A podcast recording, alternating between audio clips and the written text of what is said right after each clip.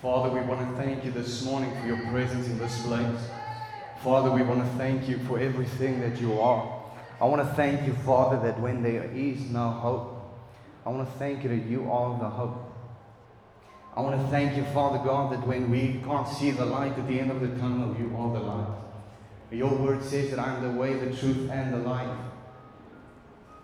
I want to thank you, Father, that your word also says, Whoever comes to you shall never thirst again. I want to thank you, Father God, that your presence is in this place. Daar's soveel van julle vanoggend hierso wat regtig net hierdie hoop kan sien. Dis soos daar is circumstances and circumstances and you just can't see the light. You just can't see the hope. Daar's daar's soveel donkerte en ek sien soos hierdie prentjie van iemand wat letterlik staan in soos 'n tonnel en daar's soveel donkerte. Maar jy's so blind, jy kan nie sien dat daar eintlik 'n lig aan die einde nie. En ek het vandag gekom met regtig 'n goeie nuus en ek voel dis alles gebeur met 'n rede en ek voel regtig dat die Here wil net 'n bietjie hoop weer gee vir mense. Hy wil net weer hoop hoop restore. He just wants to restore hope back to people because if there's one thing I know and that is that this generation, hierdie generasie is one of the most they are the generation that has the most intense hopelessness within them. I've never seen a generation so hopeless and full of fear as that I've seen now. And I'm talking about young and old. I'm talking about male and female, black and white, color and India, every single person. So hopeless. En ek ek ek, ek staan hier vanoggend en ek sê vir mense agter ek ervaar daar soveel mense wat sonder hoop sit. En met vra sit, hoekom, hoekom, hoekom Here? Hoekom dit? Hoekom dit? En jy vertrou die Here maar niks gebeur nie en ek wil vir jou sê ek is ook moeg daarvoor om te te preek en te te te profeteer en te praat, maar ons sien niks. Kom ons wees eerlik, ek is ook moeg daarvoor. Ons praat van al hierdie miracles, maar waar is dit? We're talking about the power of God, the miracles of God, but where is it? En ek ek gaan ek gaan 'n regtig bold statement maak vir oggend hierso. Dit is wonderlik om te sing. He's the way maker, maar waar is hy weg? En dis so mense voel, he, he, he's the miracle worker, maar waar is die miracles? En ek is al in die ministry vir baie lank en een ding wat ek gesien het wat mense fisies siek maak is as hulle vertrou vir iets en niks gebeur nie. They trust God for something with all of their heart and just nothing happens. They hold faith and nothing happens and the Bible says hope deferred. As jou hoop gebreek is, maak dit jou hart siek. Jou hart is jou siel. Dit maak jou siel binne jou siek. It sickens you on the inside because with us there is something in us that know God is real. Nobody can doubt if God is real. If they do, they're believing a lie. Because the Bible says, within every heart of man, I have placed the seed of eternity. So elke persoon, ek worry nie wat sy grootste atheist is nie, hy's ignorant en hy he's full within himself. Want God het elke persoon gecreate en toe hy die asem ingesit het, het hy gesê daar's 'n seed of eternity. So binne elke mens weet ons, we know, there has to be something. Something has to happen. There has to be a move. There has to be a miracle. God has to work. So ons bid en ons bid en ons niks. Nou glo my, ek was homeless vir 3 jaar. Ek het vir 3 jaar lank gebid, maar ek nog steeds ek het nog steeds gesukkel.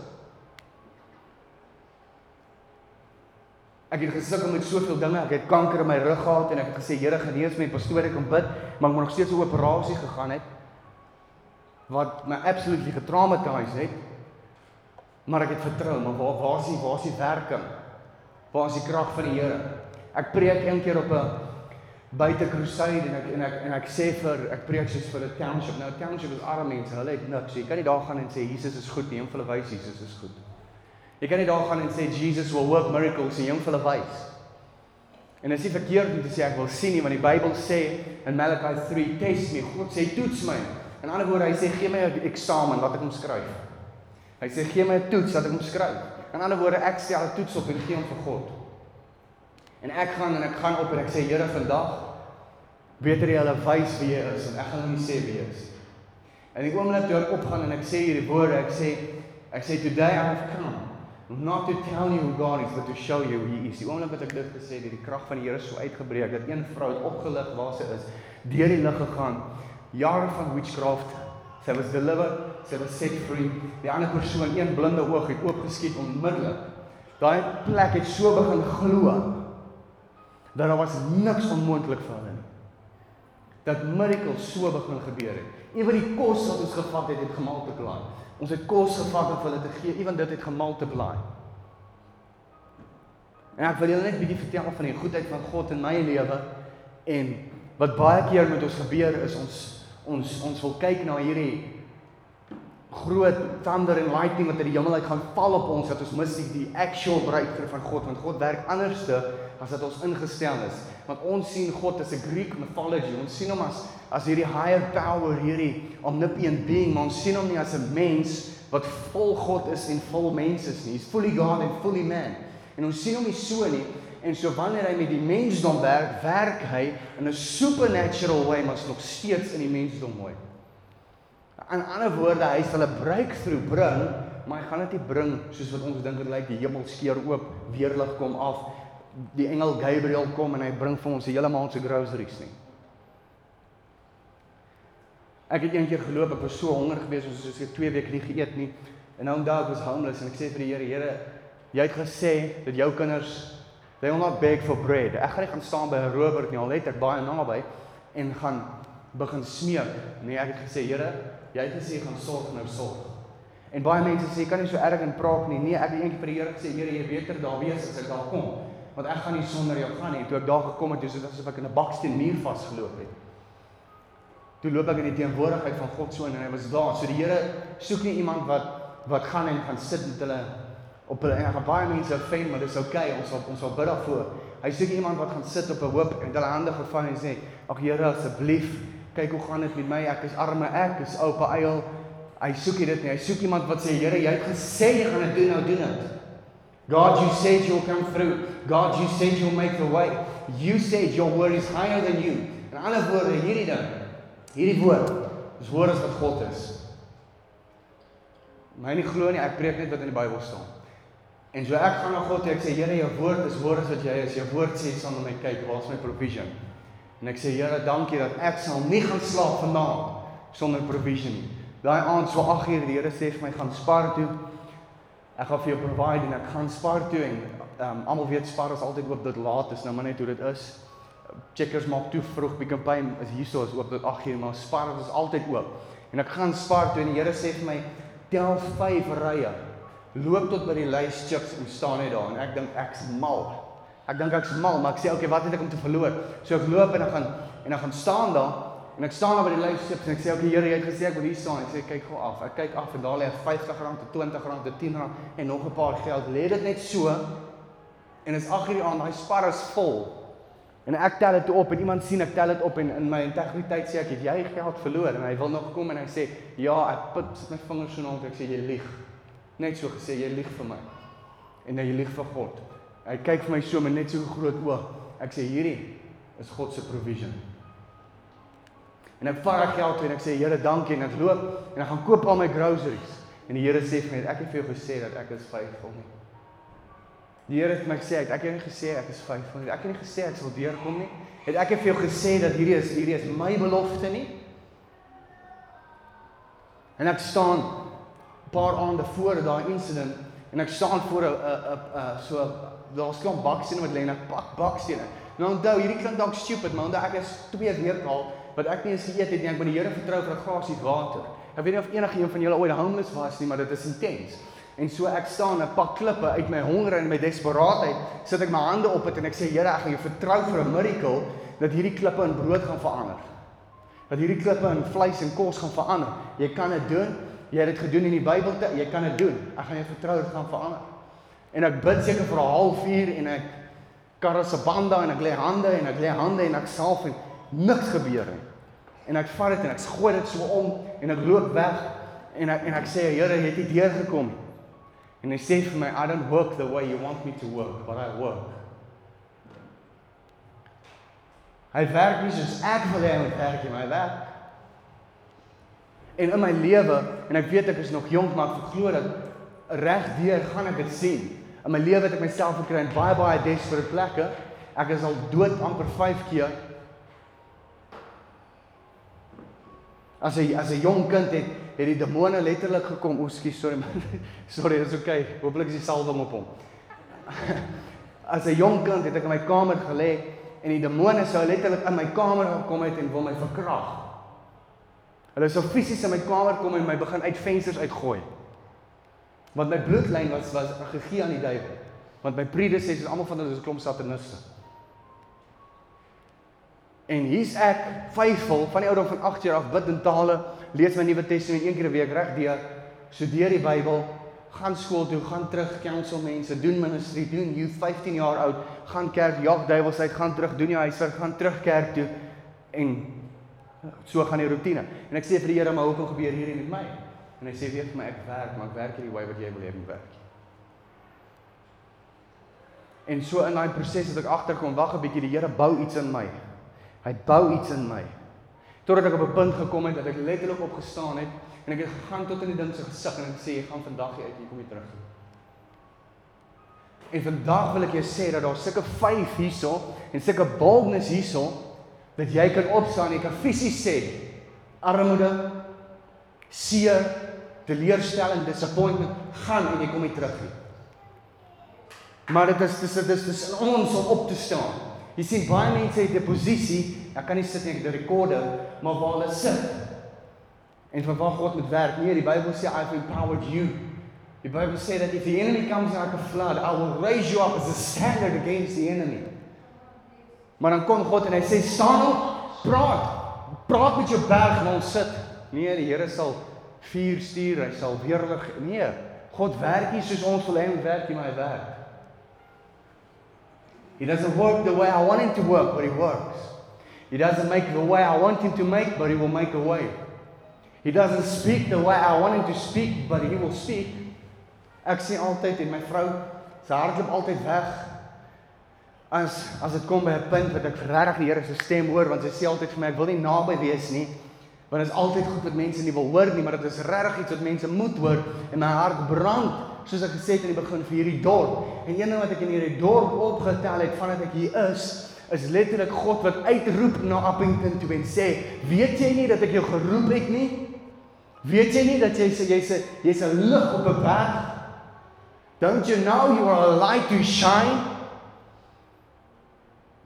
En dit dit is die hart wat ek bly vul die Here het dat hy hierdie dorp wil vat en hy wil hom uit uit poverty uitbring.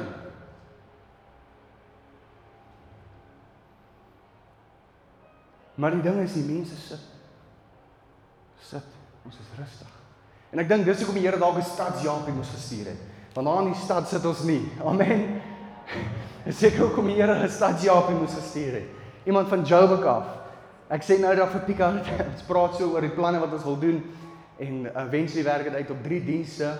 Ehm um, die die week en hy sê vir my, "Ja, dis 3 dienste." Ek sê vir hom, "Hoor jy, ek het 5:00 in die oggend halfuur 40 minute gery, ek het 'n diens gedoen, halfuur 40 minute teruggery, nog 'n diens gedoen, in my kar geklim, 'n uur en 'n half weggery, nog 'n diens gedoen, in my kar geklim, teruggery, nog 40 minute en nog 'n diens gedoen en dit was net op 'n Sondag. Dat ek by die huis kom met my vrou letterlik met 'n handvol pille na my toe kom en vir my net my energie net teruggee, letterlik net klomp vitamiene, magnesium. Dat ek lê en ruk soos wat die krag uit my uit uittrek dat ek nie meer kan nie. I mean, ek kom op so 'n punt dat my vrou vra my wat ek hoor nou eens nie. Want die krag van die Here is so op jou, hy dra jou so deur dat dit is nie my werkie maar dit is sy krag in my. Dat as sy krag my nou nou dit lig bietjie op want ek kan nie lewer onder hier sal doodgaan en sy krag lig 'n bietjie op dat ek crash en dis die probleem. Ons draai alles self toe. Ek draai self opstaan dis hoe ek val. Ek draai self fight dis hoe ek val. Ek try self oorkom. Ek try my eie hart genees en dis hoe ek val. Maar die Bybel sê in Zechariah 4:5 it says it is not by might nor by power, but it is by my spirit. En as jy die Hebreëse taal begin leer, daai might praat van resources, 'n army and natural things to boost you. Dis wat daai woord van praat. Die Here sê, "Ag, uh, uh, dis nie by dit nie." Dit dit dit is nie dit nie. Met ander woorde, dis nie jou man of jou vrou wat jy moet optel nie. Dis jou kinders wat jy moet optel nie. Dis nie jou kerk wat jy moet optel nie. Hy sê, uh, uh, "It is not by resources, it's not by an army." En alhoewel dit nie by mense nie, maar dit begin by jouself. En dan sê dit by power. En daai woord power praat van my eie vorm van fisiese krag, my eie vorm van emosionele krag en my eie vorm van geestelike krag. En die Here sê dis nie by jou eie krag nie, maar dis by my gees. Help my gees jou optel. Ek het myself in soveel gevalle gekry al wat ek regtig lê en ek wil opgee. Ek wil opgee. En die Here kom nie na my toe en hy sê vir my en ek die Here eendag gevra, Here, hoekom? Want ek hoor hierdie ander testimonie en die ou wil opgee en die Here kom na hom toe en verskyn na hom en sê vir hom, I've called you by name. Ek sê, Here, maar hoekom doen jy by my nie? En hy sê vir my net hier en jy hoef nie vir my te sê dis van die Here nie sal sê nie. Ek was daar. Ek het hom gehoor. Jy hoor die Here soos jy hom hoor. Ek hoor hy ek hom hoor en hy sê vir my, you coward, stand up. Net so. En baie mense sê nee, maar God sal nie dit sê nie. Ja, hy sal. Die Bybel sê I've not given you a spirit of fear. Daai woord fear in die Griek beteken coward. But sê I've not given you a spirit of a coward. En op daai oomblik het ek in 'n agreement gekom met 'n coward spirit en die fight in my wou nie fight nie. En vir die Here gesê, weet jy wat, ek het genoeg gehad. Hier staan ek op en David sê in die boek of Psalms that I have encouraged myself in the Lord continuously. En ek staan op en ek gaan kyk myself in die spieël en ek voel die lus hier voor hier so ek begin maar in die vlees en ek skud net my een been. Ek skud net my een been en ek sê ek is geroep vir groot dinge. Ek gaan nie vir ewig daaraan bly nie. Ek gaan nie vir ewig so desperate bly nie. My been begin meer op en ewe skielik begin my lyf net te gaan. En ewe skielik begin ek te dans voor die Here en ek begin vir hom te vertel hoe goed hy is in my lewe. En ek loop daar uit so vol krag en ek sal dit in my lewe nooit vergeet nie terwyl ek so spring en ek dans so voor die Here, het ek vergeet om my foon af te sit voor ek bid. Toe hoor ek ping, toe sê ek van ek sou tempted om te kyk. Dis hoekom ek my foon moet afsit want as ek 'n ping hoor, weet ek is belangrik, ek moet kyk. So ek's besig, so ek moet dadelik kyk, okay, ek moet iets uitsort. En so ek sê vir my ek sê vir die Here, Here, ek's nou terug by jou. Ek gaan nou verder dans. Ek gaan na my foon kyk en terwyl ek loop, gaan ek en ek vertel my foon op. Waar is my foon? Ek het hom hier saam gesit. Ek weet nie, seker agter. En ek tel my foon toe so op en ek en ek begin dans en ek en ek tel my foon op en ek kyk so en ek kyk en deur die dansery scroll ek toe af te sien ek 'n notification, sien ek 'n klein boontjie. Ons almal ken my FNB boontjie. Payment has been made to account. Kom die geld deur die Here vertrou. Maar dit het 'n tyd en 'n plek gevat in my waar ek gesê weet jy wat, ek gaan nou opstaan. I'm going to rise up. It's done laying around. Ek het 'n massive fout in my lewe gemaak wat 2 jaar van my lewe gekos het. amper 2, nou maar die jaar en 18 maande. 'n Massive fout. Die Here het my gesê, "Staan op, Josse." En weet jy wat die Here gedoen? Hy het vir my gesê, "Hy ek vee dit weg as jy nog nooit daai fout gemaak het nie." En ek het nog nooit die Here so experience soos wat ek experience in daai fout nie. Wat sê jy? Ek kan al 'n fout ewen gemaak het en wat oor jou gekom het is jou eie skuld. Maar die Here sê hy het ek nie jou eie skuld gedra nie. Moes ek nie hel toe gaan nie, maar Jesus het gesê hy while you were still a sinner while you were still a sinner I died for you. Terwyl jy 'n fout gemaak het, Jesus sê nee wag goed, ek het ek het vir jou nood gegaan. So ja, daar's fout. Ek praat met 'n man baie ouer, ek is amper 50 en hy hy het getrek van Johannesburg af Durban toe en hy moes dit nie doen nie.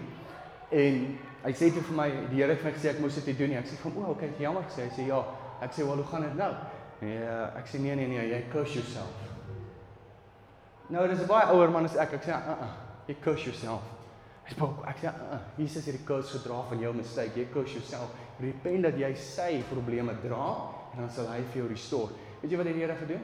Binne 'n paar maande het die Here alles in alles alles restore. Alles. Ek dink dit was 'n matter of 2 maande. Die Here het alles restore. Maar hy het die fout gemaak. Is dit nie amazing Jesus is nie? Is dit nie hoe God Jesus is nie? Jy maak die fout, hy sê, "Ah, jy's weet jy verkeerd het ek gesit." En sê ek, Here, ek het nou opgemors. Ag, hoeveel keer het ek op church discipline was? Sinsier, dink die Afrikaanse woord is dit. Wat die kerkraad gesê het, jy's bloody rebels man, net so vir my gesê. Jy luister nie. Daar's my vrou. Sy het saam in meetings gesit wat die kerk raad my op sensuur gesit het. My vrou nie weet waar om haar kop weg te steek nie. Ek was toe reg eintlik. Hulle het toe sorry gesê hulle het gedoen, maar Die waarheid is die waarheid en ons kan, ons kan nie speel met dit nie. If God said speak to your mountain, jy kan huil soveel soos jy wil. Dit kan so erg gaan soveel soos jy wil. God gaan nie opstaan en vir daai berg praat namens jou nie. You know how many times I've drawn a picture of a mountain and I I wrote my problem on it and I put the picture in front of me and I begin to speak to the mountain. About two nights ago, I laid my hand on my, I put oil on my own hand and I laid it on my head. About two nights ago, I was praying for my wife, I was praying for my daughter, praying for my family. And so I took oil, I laid it on my own head, and I just began to prophesy over myself. And just began to speak over myself. You know, ministry is a very lonely walk, so many times you don't have somebody that is, is actually when, when you have somebody that prays for you, and it's a certain type of prayer, you need somebody that's got higher authority over you that speak into your life, and many times that's very scarce to find. And so sometimes you have to encourage yourself in God. And so when you find in a place of loneliness in ministry, I don't sit down feel sorry for myself yet. I don't know how it's going to go forward. As I said, I'm still young, but many times I find myself in that place and I put oil on my own hands, I lay it on my own head, and I speak over my own life. And I just affirm myself. I say, Justin, jy's geroep. Jy's jy's wonder, oh, you're wonderful.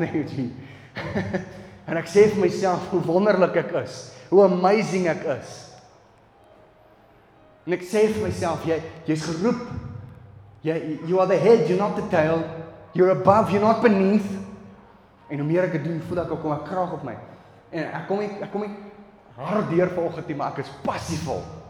Jy sien as ek opstyg het ek ek is ek is so passievol. Hier links eintlik in my pad want ek wil hardloop.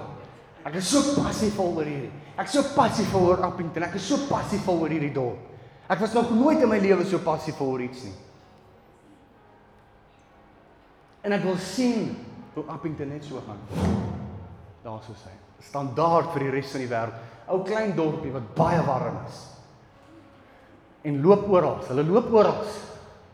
As jy nie weet hoekom ek dit sê nie, is hulle sê ek gaan loop slaap. Ek gaan gaan loop eet en hulle loop net. Ek weet nie waar om te loop almal nie. En as hulle nie meer met jou wil praat nie, as hulle nou maar toe. Dan al gaan hulle. Kyk wie het met jou praat sê. Nou maar toe. Kan jy Eugene kan jy my water vir my daar agter bring asseblief? Nou maar toe, daar gaan hulle. Maar ek is regtig bekommerd oor my foon, is dit daar agter? Ja, is fyn los hom nou.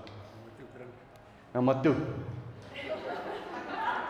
Daar was die introduction, ons kan maar die musiek afsit. Ek het 'n uur. Miskien twee, nee grap. Ek wil regtig 'n baie belangrike woord gee en dis iets wat ek regtig gevoel het die Here sê vir my en het dit actually vol. Om eerlik te wees, ek dra hierdie woord spesifiek spesifiek een vandat ek so wel 17, 18 is hierdie spesifieke woord en ek het hom nog nooit gepreek nie omrede ek nooit gevoel het ek moet nie. Um en ek dra hom in my hart nou al ek het youth gedoen. Dit was in die begin wat ek youth ministry gedoen het. So dit was wel 17 vandat ek hierdie woord in my hart dra en ek het nooit gepreek nie vanoggend toe herinner my die Here randomly van hierdie toe sê ek okay Here dan gaan ek hom nou vanaand vanoggend finally preek. So wat is dit 7 ek maak so goed wiskunde. Sê 18, 19, 20, 21, 22, 23, 24. So dit is 7 jaar. 7 is die number of perfection in prophetic so en ek lees uit 1 Samuel 17. So ek moet hierdie woord preek. So ek dink ons moet luister want ek dink die Here wil praat vanoggend. Ek dink hy wil iets sê vanoggend.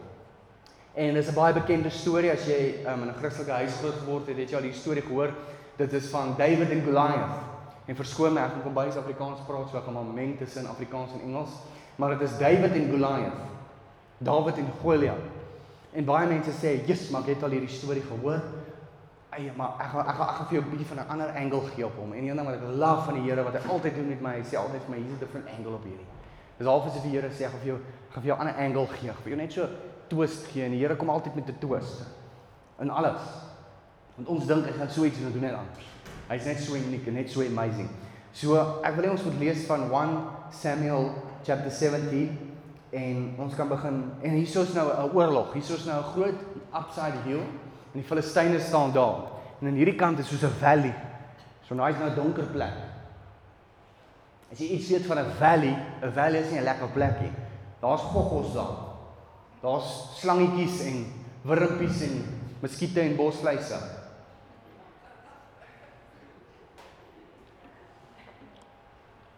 En so there's a valley. And whenever we find ourselves in a valley, the Bible talks about the valley of Baca. And it's a valley where dense darkness fills it. And you're alone and you have no hope. And so here's Israel in a valley. There's no hope. En daar's heel moeilike bosluise op almal se toon. En so ek sal lankal weghardloop het want ek hou nie van creepy crawlies nie. So hier staan hulle en hier's nou hierdie een arrogante giant wat nou loop en hy staan voor Israel, God gekose nasie, God God se mense wat hy gekies het, God's chosen people. Vanoggend is jy God's chosen people. En so hier staan 'n Goliath voor jou. O, oh, Here, ek preek vir myself hier vanoggend. Hier staan 'n Goliath voor jou. En hy sê vir jou, "Hey, wie gaan my fight?" Hierdie arrogante ding wat dink ek kan iets sê aan God se mense. Hier staan hy en sê, "Hey, ek dink ek gaan jou fight." So hier staan armoede voor jou vanoggend. Dit sê, "Hey, wie gaan my fight?" Hier so staan 'n abusive relationship voor jou en sê, "Hey, ek dink jy gaan my fight." Hier so staan enige ding wat vandag vir jou 'n challenge is voor jou en sê, "Hey, gaan jy my fight?" Gaan jy my fight? En hier staan 'n hele army vol cowards. Niemand wil hom fight nie, ewen die koning homself wil nie fight nie. En daai is vir my 'n awesome picture van Jesus. Alhoewel Saul was 'n wicked king, maar dit is my awesome picture van Jesus Want die Bybel sê toe Jesus gesterf het in die kruis het hy opgevaar en hy het gaan sit aan die regterhand van God en hy het gesê dit's klaar, it is finished. Wat beteken hy gaan nie opstaan nie. En hier Saul wraggies, hy staan nie op nie en hy doen niks. En hier kom so 'n klein mannetjie, heel moontlik van 'n stad af en met die naam van Dawid. Hy was heel moontlik korter as ek, maar man, ek love Dawid. Hy het soveel faith gehad. Hy hy het soveel tenacity gehad. Mense het gesê hy's arrogant. Maar hy was bold. Nie fisies bold nie. Hy was net vir die mense wat regtig Afrikaans is. Hy was vol courage. En hy loop hy en hy kry 'n mandjie by sy pa vol kossies vir sy broers wat in die army is en hy loop soontoe en hy sê, "Hey, ek bring vir julle kos." En hy sien wat hier aangaan. En en sy sy woorde aan dit was, Kom ons lees dit, vers 20. So David got up early in the morning, left the flock with a keeper, picked up the provisions and went just as Jesse had directed him. Jesse was a Paul.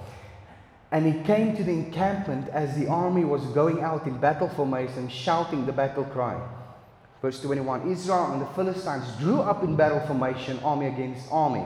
Then David left his provision in the care of a supply keeper and ran to the ranks and came and greeted his brothers. Verse 23 As he was talking with them, behold, the champion, the Philistine, named Goliath. Nou sit jou probleem daarin volgend. Put in your problem there this morning. Well, let me put mine in there. I'm on a faith journey here because I left Pretoria and Kenya without a salary or nothing. I'm living on faith completely. And so let me put mine in there and put faith. And here I'm facing faith. So now put your story in. What are you facing? Put your story in there. Put, put your word in there. And he said he's facing Goliath, and Goliath was coming up from the army of the Philistines, and he spoke to these same words again, and David heard him. When the men of Israel all saw the man, they fled from him. Vlug jy vanoggend? Of is jy Dawid vanoggend? Very frightened the Bible says. The men of Israel said, "Have you seen this man who's coming up? Surely he's coming up to defy Israel. The king will reward the man who kills him with great riches." Agter elke battle is daar great reward. Mense sien dalk nie jou leeu because first David had to slay a lion that tried to attack the sheep then then a bear. Mense sien dit nie. Mense sien nie wat jy in privaat moet oorkom nie. Maar wanneer jy jou Goliath gaan oorkom gaan almal dit sien. Your private pursuit becomes your public reward. He will reward with great riches and will give him his daughter in marriage and make his father's house, his whole family tree, free from taxes and service in Israel. Then David spoke to the men who were standing by him. Nou hoor hierso. Hier is my amazing. Hy kom en sê, "Oké, okay, kom ons kyk of ek kan fight." Hy sê, "Wat is my reward as ek hierdie ding doodmaak?" My Here, daar's da baie krag daarin. He says, "What is my reward? What will be given to me if I kill this thing? If I kill Goliath?" Ons gaan nou lees, hy sê this uncircumcised Philistine that speaks words without knowledge and defy the army of God. Hy sê, "Wie is die ding?" Ek het een keer deliverance gebid op iemand en ek sê, "Wie's jy? Wat dink jy kan met my praat?" Toe ek dit sê, toe kom uit. Hy dink hy het, hy het so klein breinmerk in sy broek gelos en hy van 'n joe. Hierdie ou gaan in ons is my vat nie. Mense sê, "Kan jy dit in die kerk sê?" Dis die waarheid. What will be done for the man who kills this Philistine and removes the disgrace of his taunting from Israel? In ander woorde was dit 'n disgrace geweest vir die vir die army van God. Dat hier staan 'n Philistine, 'n wicked pagan worshipper en en mok mok die army van God. Dit was 'n disgrace. Dawid sê, "Wie's die?" Hy sê, "Wat gaan vir my gegee word?" The men told him that it will what will be done for the man who kills him. Now baie ingewikkelde woord wat daar staan wat ek nie gaan sê nie. Now his oldest brother heard what he said to to the men. And Eliab's anger, I think that's the word, burned against David and he said, Why have you come down here? With whom did you leave those few sheep in the wilderness? Stop het gou daar.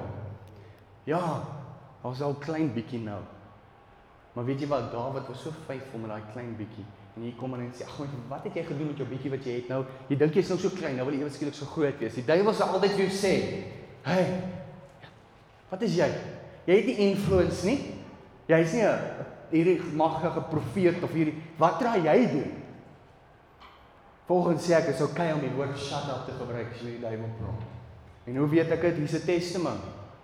Ek bid een keer vir 'n persoon, 'n duiwel manifest en ek kyk so vir hom en hy vra my en die duiwel praat en die, en die duiwel kyk so vir my en hy sê vir my deur die persoon, "Wie's jy?"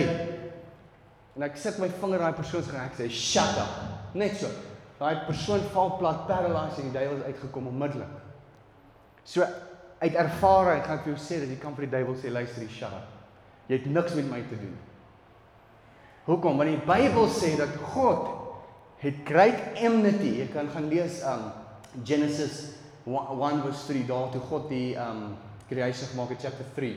Jy kan gaan lees daar. Hy sê I place great enmity between the man and the serpent. Wat beteken enmity? Dit beteken 'n great vast expansion of hatred. God sê ek het 'n haat vir jou gegee vir die duiwel. Die ding is ons ons respekteer hom bietjie te veel. Hy's niks. Sê saam met my hy's niks. Nou ek sê nie gaan vloek hom en vloek sy ma en sê hierdie en hierdie nie. Ek sê los hom uit want ons het niks met hom te doen nie. Maar hy's niks.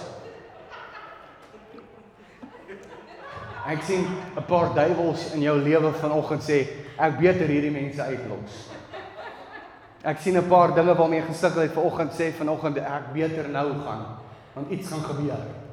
Ek gaan nou my eie sien en hy moet nou hy moet nou hardloop. En hier's 'n paar Dawid in hierdie plek. There's a few Davids in this place. And he says, What have you done with that few you have here? Why have you come down here? With whom did you leave those few sheep in the wilderness? I know your presumption, your overconfidence. Baie mense sê vanoggend sê, "Ag hierdie ou is overconfident, maar hy's nog jong." Selfs wat hulle vir Dawid gesê het. Weet jy vir mense daar vir my gesê, "Ag man, jy's net overconfident." Jy net 'n bietjie te veel passie. Nou, verskoon my passie, maar dit gaan nêrens heen gaan nie. Want ek is passievol om God se mense vry te sien. My wife asked me the one day, she said to me, just said, Hoekom hou jy van, why do you love praying deliverance? I said to, I said to because I love the freedom people experience.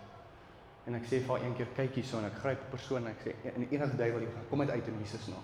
Die duiwels gaan die persoon se oë gaan so oop en ek sê, kyk, dit is hoekom. En daai persoon was so vry en daai oë wat so verander, daai vryheid is die amazingste ding en dis wat ek die Here vertrou vanoggend dat baie van julle vanoggend gaan vry wees van enige probleem in jou lewe. Ek sê nie God gaan kom en 1 2 3 kom by jaar en alles is weg en ons fietjies en alles is mooi nie. Maar ek sê daar gaan iets binne jou wees vanoggend wat gaan opstaan môreoggend, wat gaan opstaan maandagooggend en sê nie vandag nie duiwel, wat op gaan staan dinsdagoggend en sê nie vandag nie duiwel, wat woensdagoggend gaan opstaan en sê ook nie vandag nie. En dan donderdagoggend gaan hy dalk dink sy sit sy kop daar in die deur en hy gaan sê, "Hey, nie vandag nie." En dan Vrydag gaan hy nog bietjie meer arrogant wees en hy gaan sy twee bene dra en sit en jy gaan sê, "Hey, nie vandag nie." En dan gaan Saterdag kom en hy gaan sê, "Hey, nie vandag nie." En dan Sondag ons weer dan bly en kyk reg. Maar op Maandag begin jy weer oor. Want ons het Dawid in jou. There's a David in each one of us. But it is up to us if we're going to bring him out or not. And then he said, I know your presumptions, your overconfidence and, and the, the evil of your heart. Joh, dis daar my accusations. Hè. Miskien vanoggend sê van julle hierdie ou hy's kwaad. Hy het te veel kwaad in hom. For you have come down in order to see the battle. Wat beteken hy wil nou net kom skieurig wees. But David said, what have I done now? Was it not just harmless question?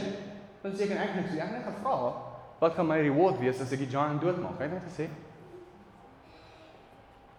Then David turned away from Eliab to someone else and asked the same question, and the people gave him the same answer as the first time. When the words that David spoke were heard, the men reported them to Saul and sent for him. David said to Saul, Let no man's courage fail because of him. Your servant will go out and fight with the Philistine. Then Saul said to David, You are not able to stand against the Philistine and fight him, for you are only a young man. Oh, ek is lief vir hierdie. Nou dis nie net vir jong mense nie, jy's al jonk in Christus. Maybe you're young in Christ. Jou geestelike ouderdom is nog jong, jy's net 2 jaar gered.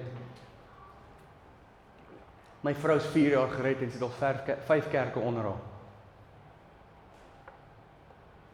My vrou is 4 jaar gered en sy het meer gedoen as baie mense wat 20 jaar gered is. Gaan praat vandag met my vrou, sy sal nie dink sy is 4 jaar gered nie. Ons het die hele ministry geran en sy nog kind groot gemaak en nog met my mondsins opgesit. En dan jy wonderlike vrou. Enige vrou wat my sou opsit is wonderlik. Glo my, ek is die maklikste mensie. Ek is 'n principle mens, so alles is so en dan ding nie so as jy aan Zack nou hier. En so ek het 'n wonderlike vrou. So teken nie hoe lank jy gered is en sy's 4 jaar gered en sy het meer gedoen as baie mense baie ouer as haar.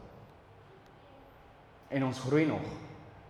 So who knows where we will be in 5 years from now? Wie weet waar jy gaan wees 5 jaar van nou? Jy groei nog. Don't be discouraged now. But David said to Saul, Your servant was tending his father's sheep when a lion and a bear came and took a lamb out of the flock. I went out after it and attacked it and rescued the lamb from its mouth. Hy het na 'n leeu toe geloop en hy het hom so hy hy het skapie so gevat en hy het hom gegryp en hy hy leeu verskeur met sy hande. Hy was te jonk om 'n swaard te kry. Hy was nog by die ouderdom waar sy pa hom 'n swaard kon gee. Hy moes dan verskeer met sy hande. Hom met 'n beer. Ek meen ons sien laat hier nou vanaand vanoggend hier 'n leeu hier inloop. Een van daai mannetjie leeu's. Wat gaan ons doen? Hier's Dawid en sê, "Ek het dit al gedoen, ek doen dit gou-gou weer." I was ministering one day in a township again. Ek dink dis hoekom ons so rowwe salwing is op my lewe want ek het in rowwe plekke gaan preek en hierdie ou kom na my toe en so arrogant net sit sy hande so op sy sy sê haal jou bril af man dat ek in jou oë kyk as ek met jou praat. En ek kyk so vir hom ewe vriendelik ek sê hey die son skyn in my oë bra. ek sê ek gaan my bril aanhou vir nou. Hy sê moenie bang wees nie. Ek sê, "Hey, ek nie bang nie, want dit in my is baie sterker as die ding wat nou met my praat." Net daar, hy begin hy begin so hy asem met hele liggaam bewe, kan hy nie praat nie. Baie rustig, baie kalm, nie gil en skree hierdie gevloek en hierdie nee, nee, net gesê, "Hey, dit wat in my is baie sterker as jy is." Hoeveel keer as iemand wat traai inbreek en ons mans, waar is die Bybelbed? Hier's ou in die jaar. Waar's waar's hy? Wat van na toe gaan en sê, "Hey, weet jy nie is God se huis hier nie, wat dink jy doen jy?" Net so. But we're trying to fight physical battle, but the Bible says in Ephesians 6 that our war, our battle is not against flesh and blood, but against principalities, powers, rulers, and spiritual hosts of wickedness in high places. As jy vandag armoede ervaar of jy ervaar enige krisis of enige difficulty, Dis nie 'n fisiese ding hierdie nie. Dis 'n geestelike ding. We need to rise up and say, devil, you know what? Shut up today. You had enough. You played enough with me. You you rolled me around enough in the mud. This is this is over. Your time has come to an end. And I came to prophesy this morning that the devil's time came to an end in Uppington. I prophesy, lig na Jesus toe. I prophesy over Uppington. And I prophesy to every power and every principality and every ruler that your time has come to an end. I prophesy to the brass heavens over this place that your time has come to an end. I prophesy against poverty, alcoholism, drug abuse. I prophesy to crime and say your time has come to an end. I prophesy to every form of abuse and I prophesy your time has come to an end. Say, Salma, your time has come to an end. In Jesus' name. Die Here is goed. Ek sê vir julle vanoggend gaan dinge gebeur. Your servant has killed both the lion and the bear, and this uncircumcised Philistine will be like one of them. Hy sê ek met my eie hande doen en verskeer soos 'n leeu en 'n beer. He said this uncircumcised Philistine will be one of them since he has taunted and defied the army of the living God. David said, The Lord who rescued me from the paw of the lion and from the paw of the bear will rescue me from the hand of the Philistine. And Saul said to David, Go and may the Lord be with you. Volgens sê ek vir julle gaan. Mag die Here met jou wees. Weet jy hoe belangrik is daai? Moses het gesê, Here, ek sal nie gaan as jy nie voor my gaan nie. I won't go unless you go before me. God sê gaan, hy sê, "Ha, ek sal nie gaan nie." Hy sê, "Ja, Here, ek gaan nie gaan nie." God sê gaan, hy sê, "Ek sal nie gaan nie." God sê gaan, hy sê, "Nee, ek sal nie." En toe antwoord God, toe sê ek sal net gaan as jy eers gaan. So baie keer lyk dit asof daar 'n arrogansie in jou hart is of 'n overconfidence in jou hart is, maar nee, jy sê, Here, ek gaan nie opstaan as jy nie binne my opry. If you do not rise up on the inside of me. I will not stand up. I will not rise up unless you rise up in me. My will will decide to stand, but you have to give me longevity in standing.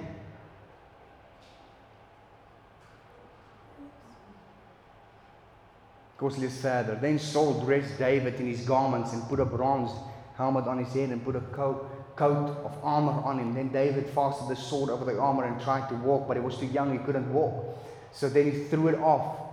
Then he took the shepherd's staff in his hand and chose for himself five smooth stones to slay Goliath with. Ons almal ken die storie verder. Ons almal ken hy storie verder. Hy het vyf klippies gaan haal. Baie sê dis vir sy broer, baie sê dis vir hierdie. Ek gee nie onregtig om vanoggend waarvoor die vyf klippies was nie. Ek weet een van hulle het 'n giant doodgemaak. So dit as dit is een klippie kan doen, wat gaan vyf klippies vir jou doen? En vanoggend gaan ek vir jou vyf klippies gee. Baie gou, ek behoort 5 minute te wees. Vanoggend gaan ek vir jou vyf klippies gee. Five smooth stones in which you will be able to slay the enemy. Five smooth stones that is in your arsenal. Wat jy het in jou toolbox. Want as enige iets jou challenge, het jy dit. No matter what it is, you have it in you. Five smooth stones. Is jy reg vir dit? Skryf dit neer. Nommer 1. Die woord van God.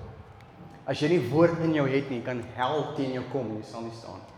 Die Bybel sê a wise man's house is built on the rock and when the floods come down the house will stand. Wat sê hy liedjie? Die reën val neer, die vloed styg op, maar die huis op die rots staan vas. En die probleem is met ons is the problem with us is there's so many there's so many things that comes against us and we realize immediately our house was never built on the rock. En dan kom ek sê dit so, finansiëel, jou faith is sterk al, maar wat as 'n siekte môre jou tref of jou familie tref?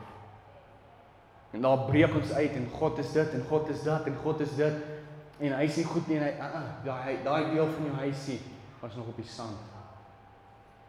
Was hy op die rots. So one part of my life can be built on the rock and another part is not on the rock. Then the devil knows my weakness and he attacks that. The devil knows that I've got a lot of faith. That, that, that, that I've got faith in me to trust God for many things because I had to trust Him for my own life. So I'll be able to trust God. But He knows that when it comes to certain areas in my life, I'm still building.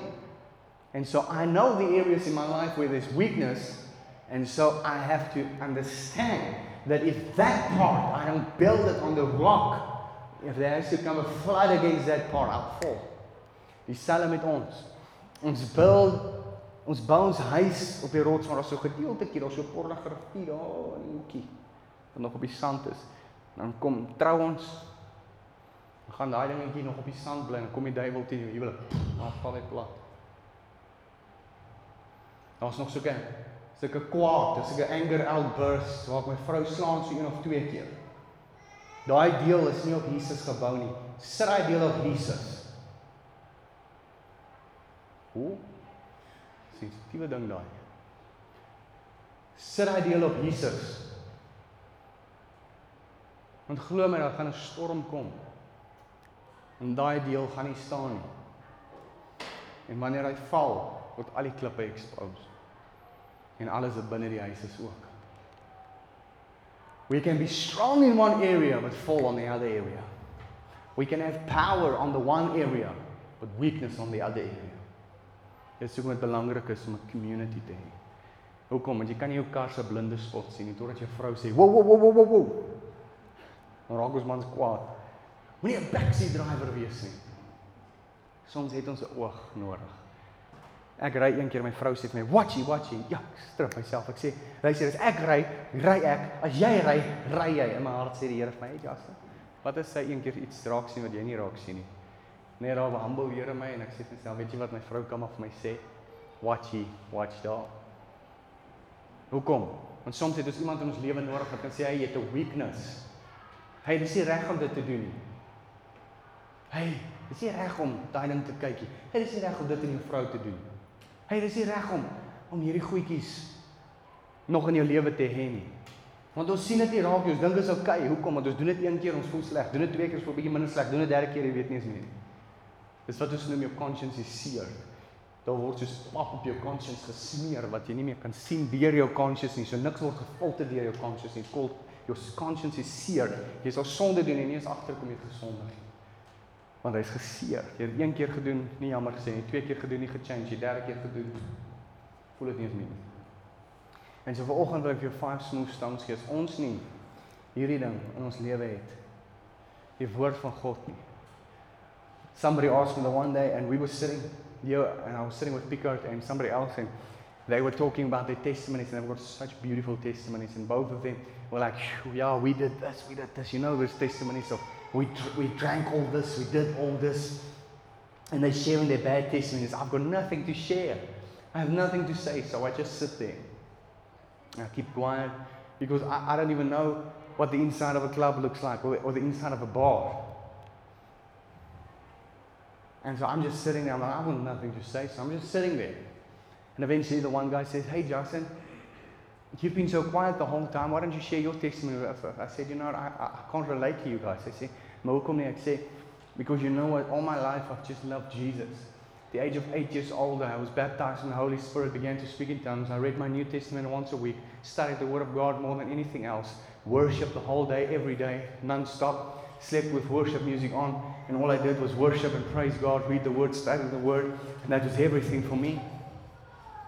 And I said, I just love Jesus. At the age of 15, I had already had an encounter with Jesus, where I was the only one in the whole church filled with the Holy Spirit immediately. Began to speak in tongues that I was shaking so uncontrollably in the power of the Holy Spirit that my family didn't know what happened to me.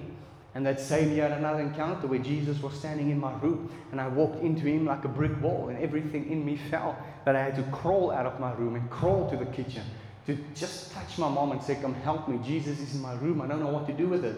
And she walked with me, and the moment she stepped into my room, she fell flat down and couldn't move and couldn't speak.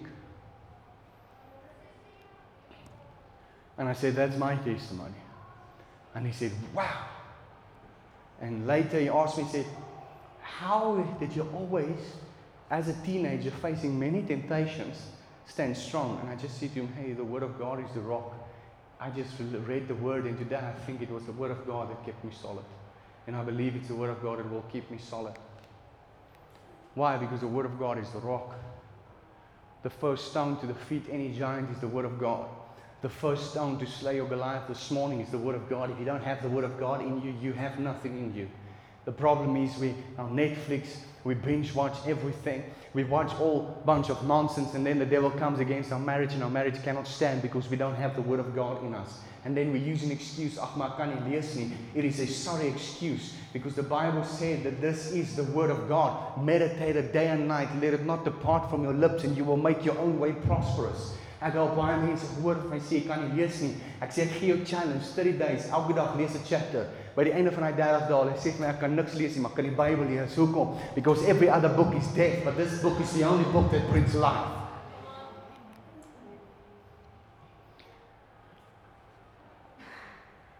Many people say to me, I can't, I can't read. I say, hey, I give you a challenge. 30 days, read your Bible, read a chapter every day. Start the book of John. After 40 days, 50 days, you ask me, I'm still reading. I said, what happened? No, I just feel something different when I read that book. Every other book, I get tired, I fall asleep. They say, yeah, but put an audio Bible on. Yes, I understand the audio Bible. That's wonderful. But I'm on praat the vanaf vir my.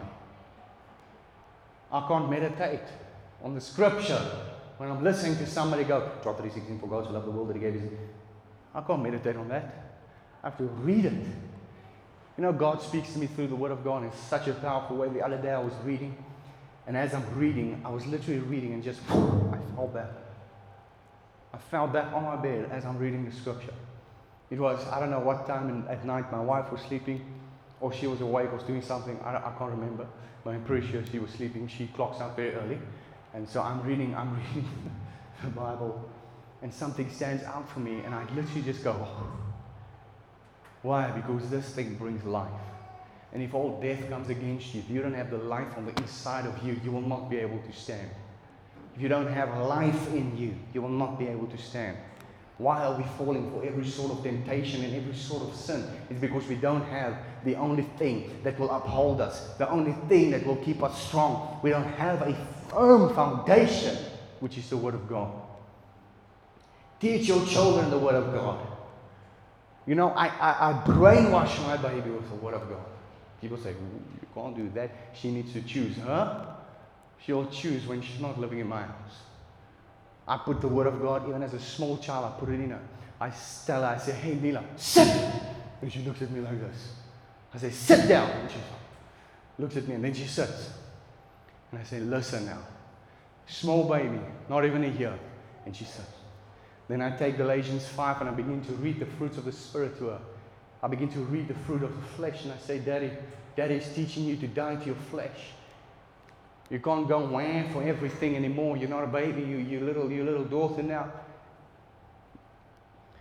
Now you tame your emotions.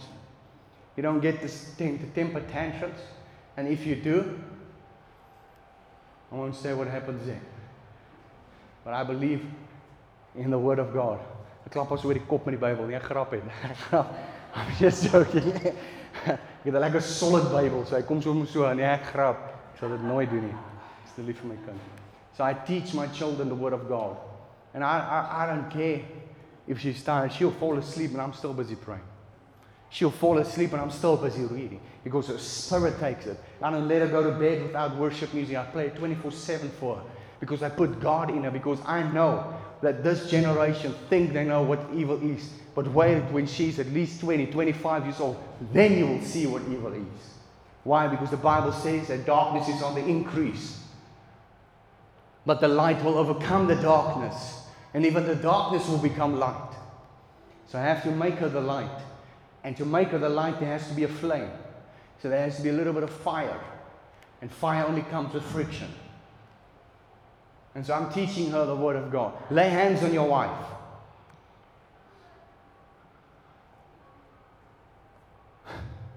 My wife falls asleep and she wakes up like this. And so she's sleeping, and I'm like, Jesus, Shatakiriaso. And I'm busy dancing in the house, and I'm praying. And then she's like, What's happening? And then she, went she sees me, I put oil on my hand, and I can't, she always says, I slap it out of sin. And I slap her on the forehead like this, and I say, Jesus, fill her up with a fresh fire, a fresh anointing. Let her be the best mother she can be.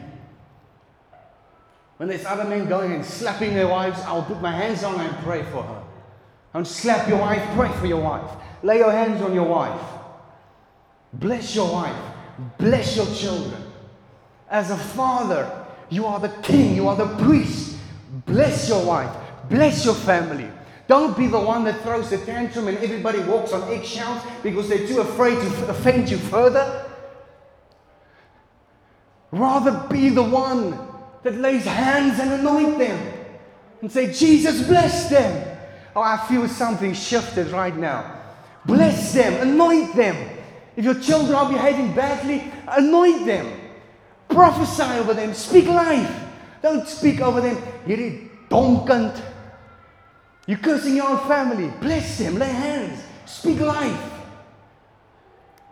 Speak joy. Speak what you want to see, not what you see.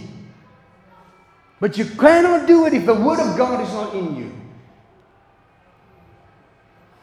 I'm passionate about this. I think I just woke up my daughter. I'm passionate about this. You know, I grew up in that family. My dad, he would stand, he had like a small cricket bat. We were three very naughty boys. And he would stand like this and he says, To the room, it's time to pray. Because we would always argue and say, But I'm going to play a little bit. He says, It's time to pray. And if the second time we said, Hit me all the way to the room. And he would take oil once a month and put it on all our heads. And he would bless us. And he would pray for us. And I'm not saying he was the perfect father. I'm not saying I'm the perfect father. Man, I'm still young. My daughter still has to become a teenager and really test me in everything. But where is the fathers that do that? Where's the husbands that do that? Bless their children. Anoint them. Anoint your wife. Yes, you might have an argument. My, me and my wife will be angry at each and I'll still take the anointing and I'll bless her. And when I do that, the Holy Spirit just come down and we just begin to repent. I'm so sorry I did this. I thank God for my wife. When I throw a temper tantrum, she doesn't walk on eggshells. She says, Listen, I'm not scared of you. Take your temper tantrum, go outside, go sit down, think about what you did, and come back when your heart is changed. And then I'm saying, okay, weet ons mans dink net ons is die hoof maar. Wanneer die vrou praat, luister ons. And then I go and I calm down because us men are full of testosterone. Go calm down. Go back. Bless your wife. Lay hands on your wife. Bless your family. Bless your children. You know, I had somebody one day, they came to me and said, hierdie kind bid, hierdie kind is so ongehoorsaam. Hy's so dom soos 'n klip. And they came to me and I was a pastor and I spoke like this. I said, you know what, maybe if you stop speaking about like your children about that, then your children might change. And I just walked away. If you stop speaking about your children in that way, maybe they'll change. I just walked away. Very offended, but I didn't care because that's the truth. We have to speak life over everything. So if your child, I feel somebody's children are like a, a, a struggle for them, like unsaved children. That's why I feel found to go in that direction. Bless them. Maybe that's your Goliath. Bless them. Speak life. Anoint them. Release the blessing of God upon them. Maybe your wife or your husband is the challenge. Wil hierdie man nou net nie tot bekering kom nie. Jy bid al jare vir hom, hy wil net nie luister nie. Don't try and change him by preaching to him. Love him and bless him. Let God work. Speak life. Wie nou die pastoor toe kom en sê ek het hierdie man van my so arrogant. Hy's so ignorant. Hy luister net. No. Watch your words. Bless them. Love them. In that you will have the smooth stone you need to slay the giant. Listen to it. It's a smooth stone. It is gentle. It is kind. It is soft. Amen. Leer ons iets vandag. Is ons nog oukei? Okay? Maak ek iemand kwaad? Prys die Here. My vrou vir my oog gee as ek doen. En sy my so kyk, sy doen dit gereeld. Maak sy net so. En sy sien sy wil gaan sit somewhere. Die tweede klippie, the second smooth stone I want to give you. Number 1 is the word of God. Number 2 is daily Set aside time to spend with God. It is a lifestyle of prayer. I cannot emphasize that enough. You know, I've walked with um, many many great great men of God. Regtig groot mense sal sê, hy's 'n groot pastoor daai. Hy hy hy's hy's hy's 'n groot pastoor. So as in daai opsig 'n baie groot. That internationally known and many that have fallen. En die eerste ding wat hulle altyd sê is hulle private prayer het geleer. A lifestyle of prayer. Put aside daily time. This is my time for Jesus. This is the time I spend with Jesus. If that lacks, there might not be a storm now, but a storm will come and you will fall because you don't have a relationship with the one that is exposed to uphold you in times of trouble and crisis. In die tyd van moeilikheid, moet ons 'n verhouding hê met die een wat ons verwag moet ons optel. Ons nie 'n verhouding met hom nie, maar dan val ons en sê, "Maar Here, waar is jy? Maar in die eerste plek jy 'n verhouding met hom gehad nie." We have to have a relationship with the one that will hold us up. When you leave this place this morning, you say to yourself, you know what? I want a relationship. I want a relationship with the one that I expect to do a miracle for me. How can I expect one to work on my behalf, but I don't even know him? Let me tell you something good people will not go to heaven. Only those with a relationship with Jesus will go to heaven. Jy kan wonderlik wees. 10% vir die kerk gee vir arme mense gee. Maar as jy nie 'n verhouding het met Jesus nie en daai rapture kom en Jesus kom om ons te kom haal, jy gaan agterloop. We are stay behind. It is vital for you and I to build a relationship with Jesus, to love Him with all of our heart, with all of our soul, with all of our mind, to love Him and have a relationship with Him. Now, I know your father messed up, and now you can't see the Father, through good eyes seeing him as a good father because your father messed up. And so the picture of a father you seeing is a messed up father that is beating everybody, abusing everybody, or walking out on you. And then you think that your heavenly father is the same way. No. The Bible says, even if you're a good father, you're still wicked in my eyes. When there's a comparison between us and the Heavenly Father, the Bible says, even if you are the best, if you compare yourself to me as a father, you're still evil. You can leave for your children businesses and love them, bless them, pray for them. Never, never do anything bad. And the Bible says if you compare that towards me, you'll still be evil. Because no father can compare to the Father, which is Jesus. And man, I love him. I, I had a good father, but even me, at some points in, in, my, in my relationship with him, I had to change my mind in my perspective of him. And I had a very good father. And he, he's, my parents are most of the reason that I am today, not the whole reason, but most of it that I am today. But I still had to change few perspectives of Him. Have a relationship with Him. That's, that's stone number two. Have a relationship with Jesus because only a relationship with will uphold us in times of crisis. Number three, it is worship. When last, ask yourself quickly, when last have we worshipped God? And I'm not talking about singing a song, it's not worship, that's singing a song. I'm talking about worshiping God. What's worshiping God? It looks like this. Wow, Jesus, I can't believe you did it again. Thank you so much. Thank you so much for that. I can't believe I didn't have money till the end of the month, but somehow I made it. Thank you, Jesus. My budget didn't work out on paper, but somehow I made it. It came to the first week of the month, and, and my pay is already gone. But somehow I made it. You know, January, like Picard said, it had nine months. Trust me, it had nine months. I'm thinking, oh, I know I'm going to make it. And I mean, we're on faith. I'm not even waiting for a paycheck. I'm waiting for a miracle. I'm waiting until the end of the month. There is no end of the month for me. Every day is the end of the month. And so I said to my wife, we better pray. We held hands, we prayed. And I mean, if we think now that we make it, how did we make January? But we made it. Now, worship looks like this. Oh, Jesus, thank you. We recognize Him and give Him acknowledgement for the small stuff before we can see the big stuff.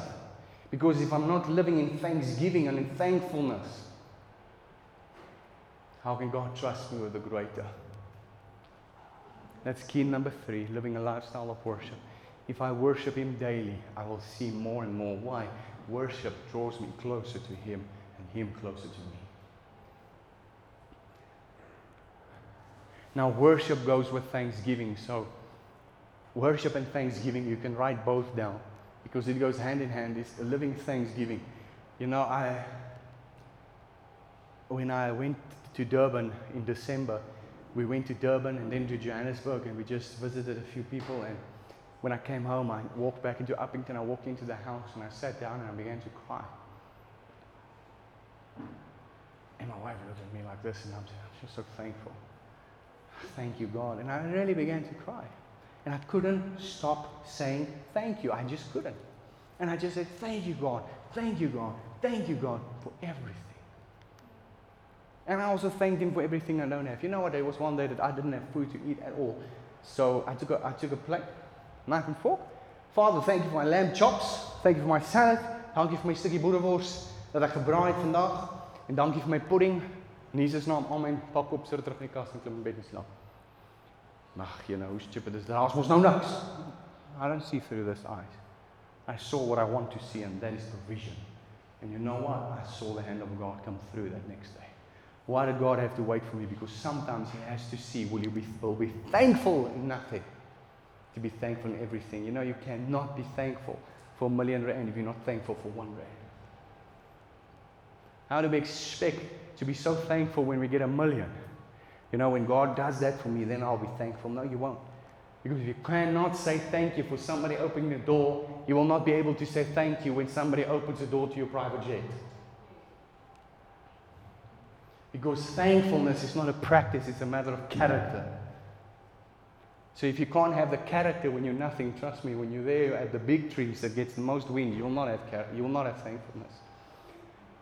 And so we need to develop a character of thankfulness. And then key number four is praying in tongues. Let me read that for you. Let me confirm it in scripture. You know, many, many churches, they disagree on the doctrine of praying in tongues. Just tell them to come to me. I'll pray in tongues for an hour in front of them and then tell them how they feel. My whole class didn't know what tongues is. And one said, What's tongues? And I said, Hey, I know.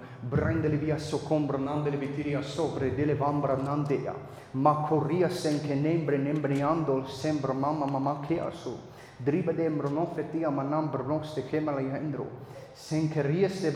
Le kembre neste vetele menigro. Santeo shembre vemble vipra satembre ne combra naia sin kimbra noste velenia soya.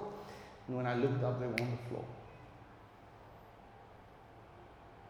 When I looked up, my teacher manifested a demon.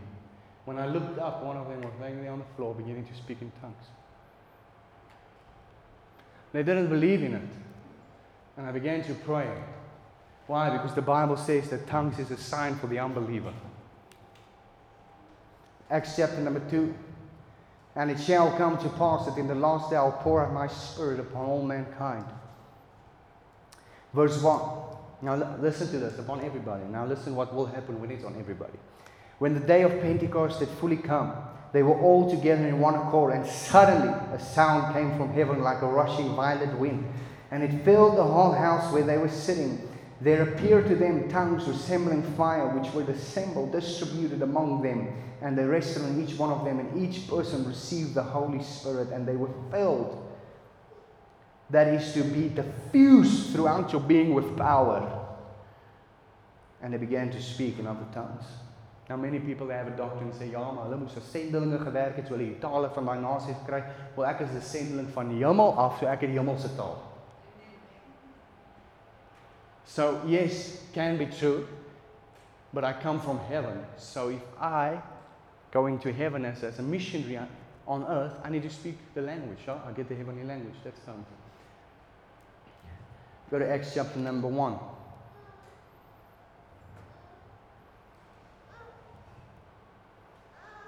Are you being blessed? For John baptized with water, but you will be baptized and empowered and united with the Holy Spirit not long from now. He said, Go and tarry, gaan in Jerusalem tot die Holy Spirit op jou gekom en you'll be filled with power and they began to speak in tongues. Tongues is a gift to have an inner power to overcome any outward circumstance. As ek tale bid, oorkom ek enigiets wat aan die buitekant gebeur. That's what happens when I speak in tongues. Speaking tongues is the fourth smooth stone for me to overcome any giant. You know, there's many times that I was paralyzed with fear because what I was facing. I mean, paralyzed, that I could literally not move or speak. I was paralyzed, paralyzed with fear. And all I did is I just began softly to speak in tongues, and then I was filled with faith, and I could open my mouth and speak.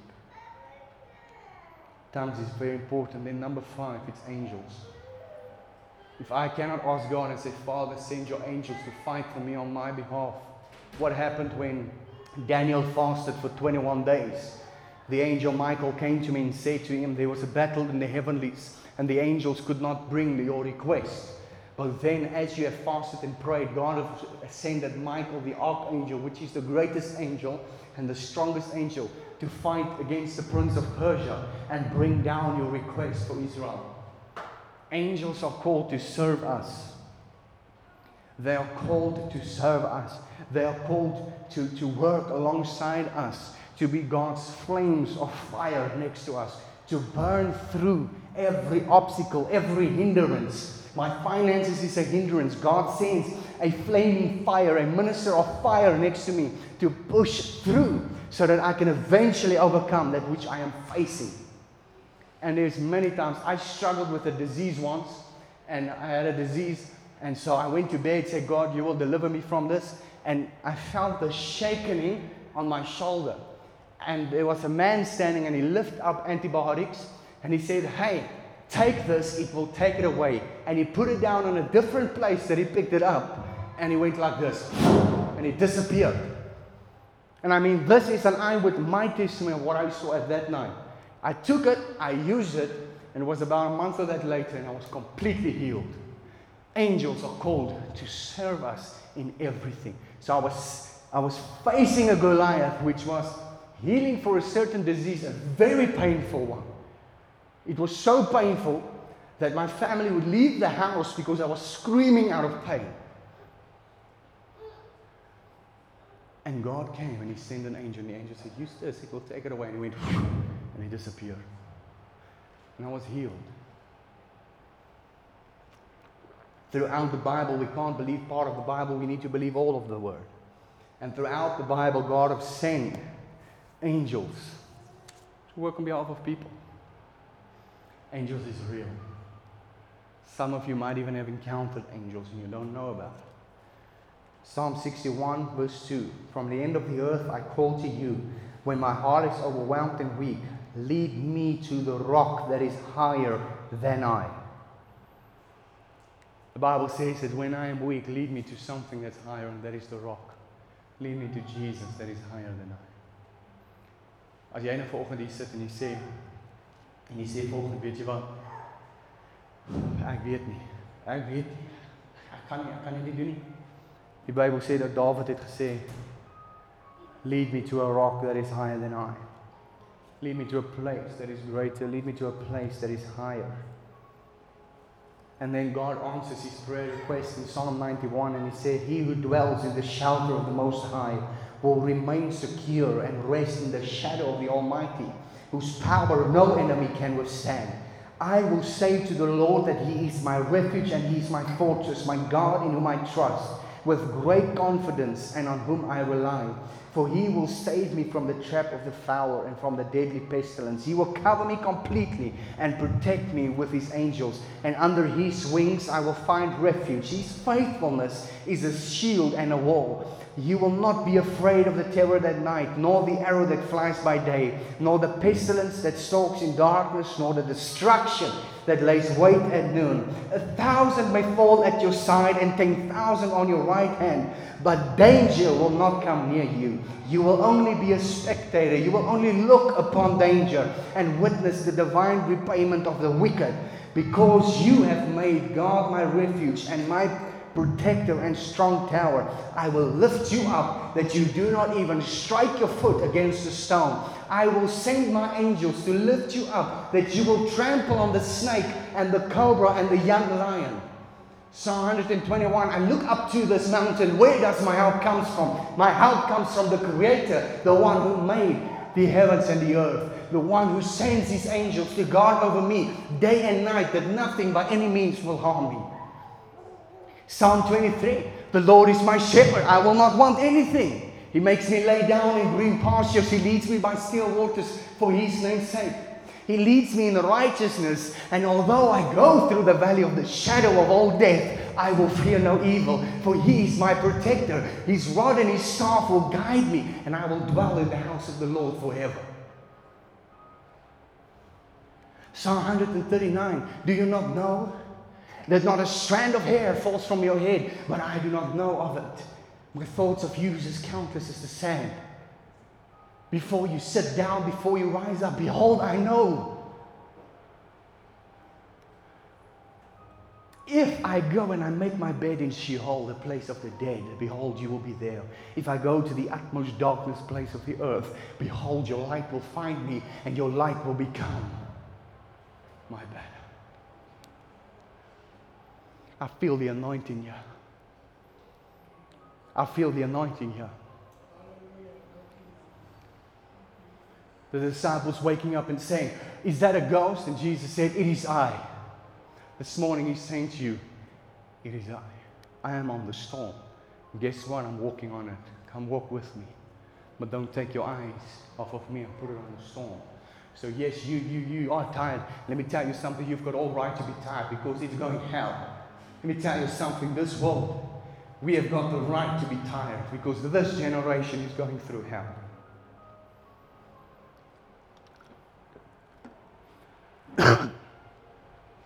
Is there something that we're going through? Is we going through hell? I mean, you faced COVID, whose businesses got demolished, who got retrenched. COVID took a knock on the economy. COVID took a knock on families. Many lost loved ones. But Jesus said, even though they die, they will live because I am the resurrection and the life, and whoever is in me will never die but live forever. Does it mean they will live forever? No. It means that they are with me in eternity. The Bible says that my grace knows no bounds, it knows no mercies, but it's bountiful. The Bible says in Hebrews, he who lacks should ask without reproach, because I will give to them bountifully. The book of Peter says, You have not because you ask not. But if you ask, you ask with selfish intent. But ask now and I'll give. Mark 11 24, ask and keep on asking, and shall be given to you. The book of Matthew says, knock and keep on knocking, seek and keep on seeking. Ask and keep on asking. You will receive, you will find, and the door will be open. The problem is, I knock once, I knock twice. In my character, I'm a give upper, so I give up and I walk away where God says, Keep knocking on that door. Keep knocking on that door. Keep asking. I had to ask for three years, trust for three years, just to get myself off of the street and get a decent home to live in. But never once did I quit on God. Never once did I say, You're not good. As a matter of fact, on the 17th of April 2017, 9 o'clock, it was about 12 over 9, there around, I fell flat down on the grass in the rain and I've laid my head on the grass like this. And I said, Father, if I die here as a homeless man, I will forever believe that you're good. What excuse do we have not to believe that God is good?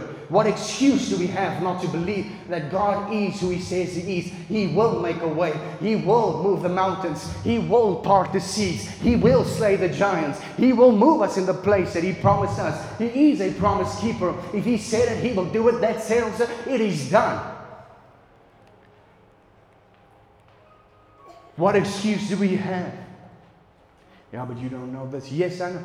But but but what about Jesus this morning? What about Jesus this morning? What did he say when he was hanging on the cross? The worst pain anybody could ever be. The reason we don't look in this perspective is because we don't actually really believe that Jesus did die. And Jesus, fully God, fully man, really did come to the earth. Because we didn't see it, we don't believe. And Jesus hanging on the cross and he never said once. Let me tell you something. It's okay to ask questions. Jesus said, Why did you forsake me? Although he knew God had to forsake him because he was made sin for us. So it's okay to say, God, why did this happen? Why did you do this? Nobody will tell me, don't ask questions. I will not bow to that religious demon. Let me tell you something. I'm going to ask God a question. He does something, I better know why. And if I don't know why and he doesn't tell me why, I'll still be okay with it because when Jesus said, Why did you forsake me? I never heard an answer. When Jesus said, My God, my God, why have you forsaken me? Ilahi, Ilahi, lava sabachthani. In the Hebrew, he said that. It means literally, my God, my God, why have you forsaken me? Why did you leave me? Why did you abandon me? I never heard an answer. So it's okay to even be in a place if you don't know. It's okay not to know because He knows. You know, somebody went to a very, very difficult season in their life, and I said to them just a simple thing. I said, Hey, it's okay not to know, God knows. You know, they blessed their heart because they needed to figure everything out. I said, It's okay not to know. God knows. It's okay not to have an understanding. God knows. This morning, I want you to close your eyes for a moment. I want you to evaluate your life. Is this five keys in your life? Is this five stones in your life? Do you have a relationship with Jesus? That's a very good part to begin. Now, you can be saved for 20 years and go to the church and even be an elder in the church and go to hell. Why am I saying that? Because it's not my church going that takes me to heaven. It's not my church going that gives me the life Jesus has promised, but it is my surrendered life to Him, building a relationship with the King of Kings and the Lord of Lords. And this morning, I want to ask you that question Where's your relationship with Jesus? When last did you speak to Him? When last did you build relationship with Him? Where's your relationship with Jesus? Now, if you cannot stand for Jesus in a holy atmosphere like this, trust me, you will not be able to stand when all hell is coming against you. And this morning, I want to ask you that question Where's your relationship with Jesus? Now, many of you will say, I'm going to respond, I'm going to put my hand up, I'm going to stand now. But if you cannot stand for Jesus now, you'll not be able to stand out there. Because out there, there's mockers, there's scoffers, but in here it's safe. In here it's holy. In here everybody rejoices with you when you say, you know what, my life is not right, I need to come back. Ek moet terugkom, my lewe is nie reg nie. My verhouding met Jesus is nie waar hy moet wees nie. Ek weet dit is nie. Ek het hierdie geheime sonde in my lewe wat ek net nie meer kan deel nie en ek kan nie meer nie. Ek kan net nie meer nie. Ek ek, ek moet dit oorgee.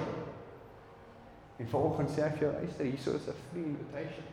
Kos jy absoluut niks. Kos jy net om ja te sê. Kos jy net sê ja, jy's miskien jy kwaad vir God. Miskien jy pa jou geslaan. Miskien jy kwaad vir hom. Miskien jou man jou geslaan. Miskien jou vrou jou gelos. Miskien jou vrou jou gecheat. Miskien miskien net was al adultery. Miskien jy het jou vrou gecheat 20 jaar terug en sy weet tot vandag toe nie. God weet. Jy kan 'n keer sorry sê, maar totdat jy reg gemaak het. Can be no forgiveness without repentance. The Bible says repent first.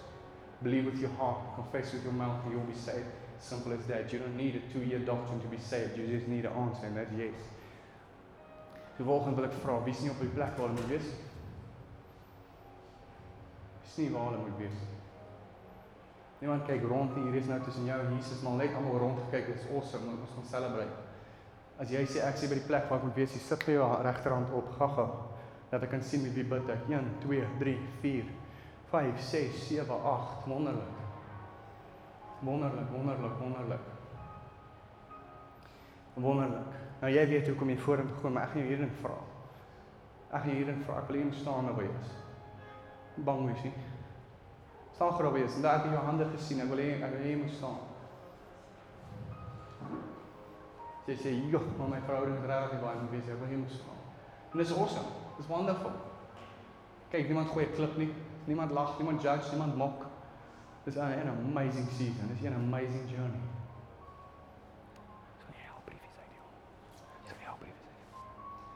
Ons gaan vir jou 'n papiertjie gee. En die rede hoekom ons dit vir jou gaan gee is want ek gaan jou bel. Ek gaan jou môre bel. Ja, jy gaan nou bel. Jy gaan 'n oproep kry van 'n nommer af en ek wil hê jy moet antwoord want ek weet en ek gaan baie hartseer nie antwoord. Gee bel, hoor waar is jy? Hoekom? Sodat ek jou weer oor 'n week kan bel en sê, "Hey, is jy nog steeds oukei?" Okay? En dan sommer weer oor 'n week en sê, "Hey, is jy oukei?" Okay? Ek wil hê ons moet hierdie saam bid. Moenie worry om nou die papiertjie in te vul nie. Hou hom net vas. Ek wil hê jy moet hierdie saam met my bid. En as ons span, miskien net ek weet dis te veel mense. Ons gaan nie by almal kan staan nie, maar gaan staan net by iemand wat die Here jou lei, wees profeties. Um staan net by iemand. Jy jy kan ook maar as jy wil net by iemand gaan staan. Dankie Jesus vir 'n wonderlike werk.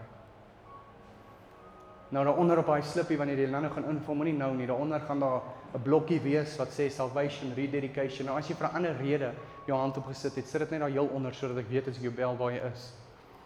Ek wil hê jy moet hierdie saam met my bid en as jy okay is met Engels, ek moet bid in Engels. Is al wat weet. Bid hierdie vir my in Engels saam. Sê Jesus. Weet jy wat ons almal Jesus nodig. Ons almal bid dit net sommer saam. Sê Jesus. I thank you that you really did die for me, that you really love me. I thank you that you gave your life for me. I surrender everything to you. I forgive the one that hurt me. I forgive the one that broke my heart. I forgive them. Forgive me now for my sin. I don't know how to be different. I don't know how to be different. I don't know how to be different. I don't know how to be different, God. Make me different. Make me different. Let me live holy. Teach me a whole new way. and fill me with your presence now. I want you to have a moment in God.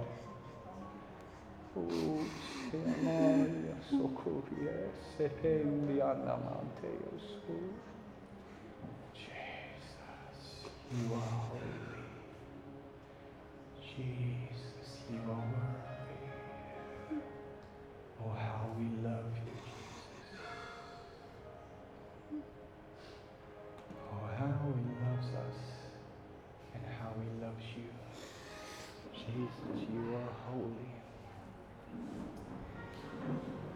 I don't want any distractions now. I really just want you to be in this presence. Jesus. Siramante minemos siande mikeos. Siramo siamana madea sondelea. Sianana manande leosare. Sibramondelea nanamana meo. Sibramondele mimosta forgive us. Forgive us, God. Forgive us. Forgive us. Forgive us. I feel like there's a, a, wave of repentance just in this place. Forgive us, God. You see, when when somebody comes to really reveal the Father, it will be both lion and lamb. In other words, there will be a roar, but there will also be a gentleness.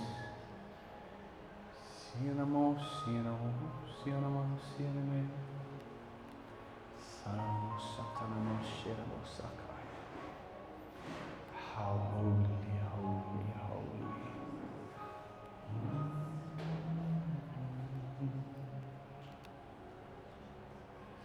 He's loving you now. He's loving you now.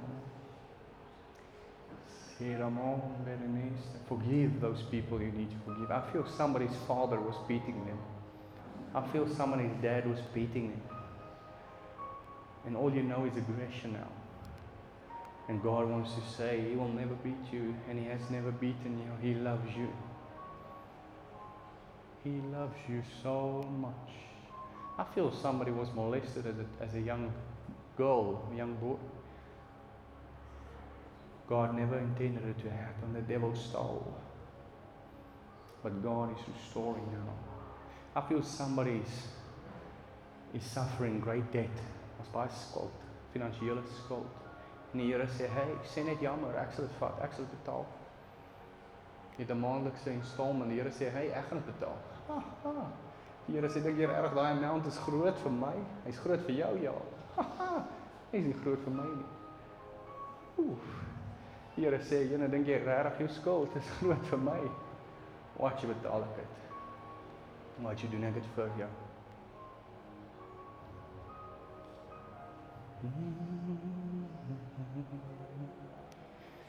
Sela Mosiah, Semeli Amombre. There's a holy atmosphere in this place. If you can't feel anything and you say, but I don't feel this holiness, then just say to God, God, I, I'm sorry for anything that I've done wrong.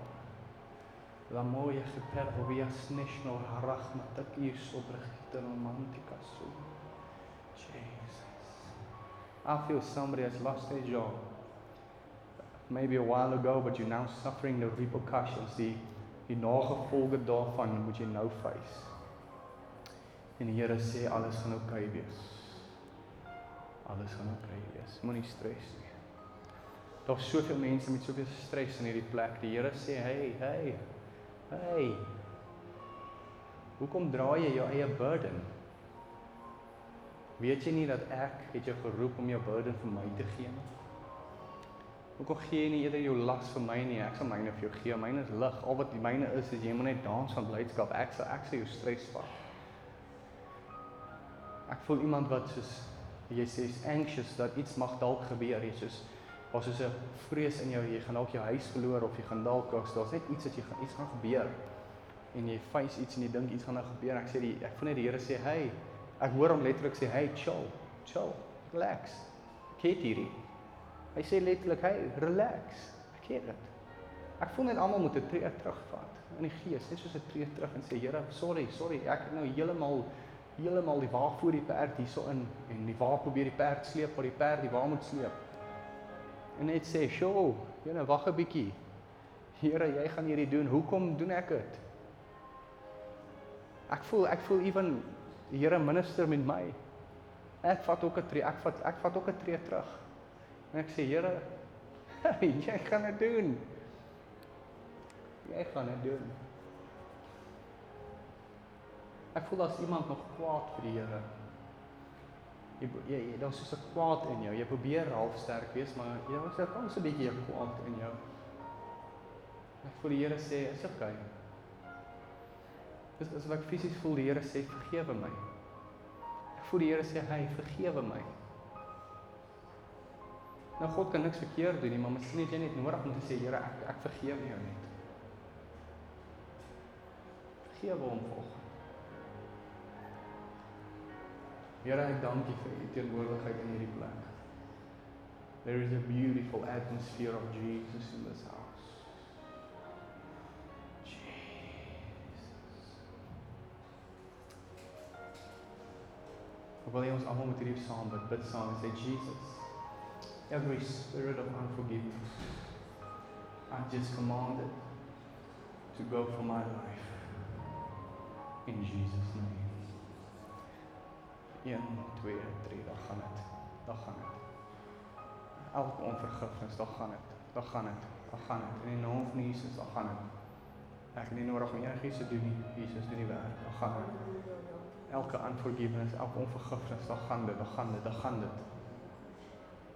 Bybel sê as jy nie vergewe nie, kan ek jou nie vergewe nie. Dan gaan.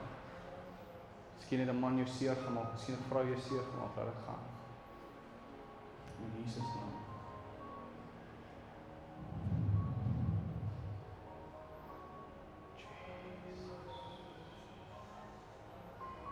You are holy, you are holy.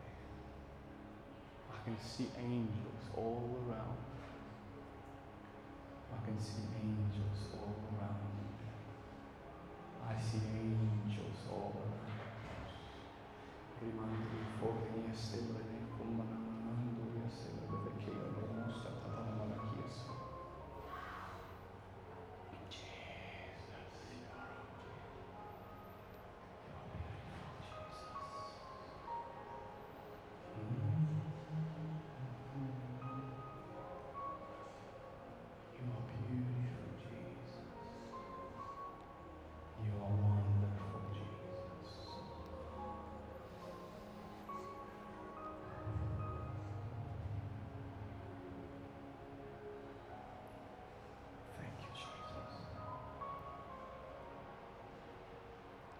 I can stay in this all day. Because this is what you call the glory of God. You don't pray for nobody or do anything. It's literally just the glory of God just sweeping through.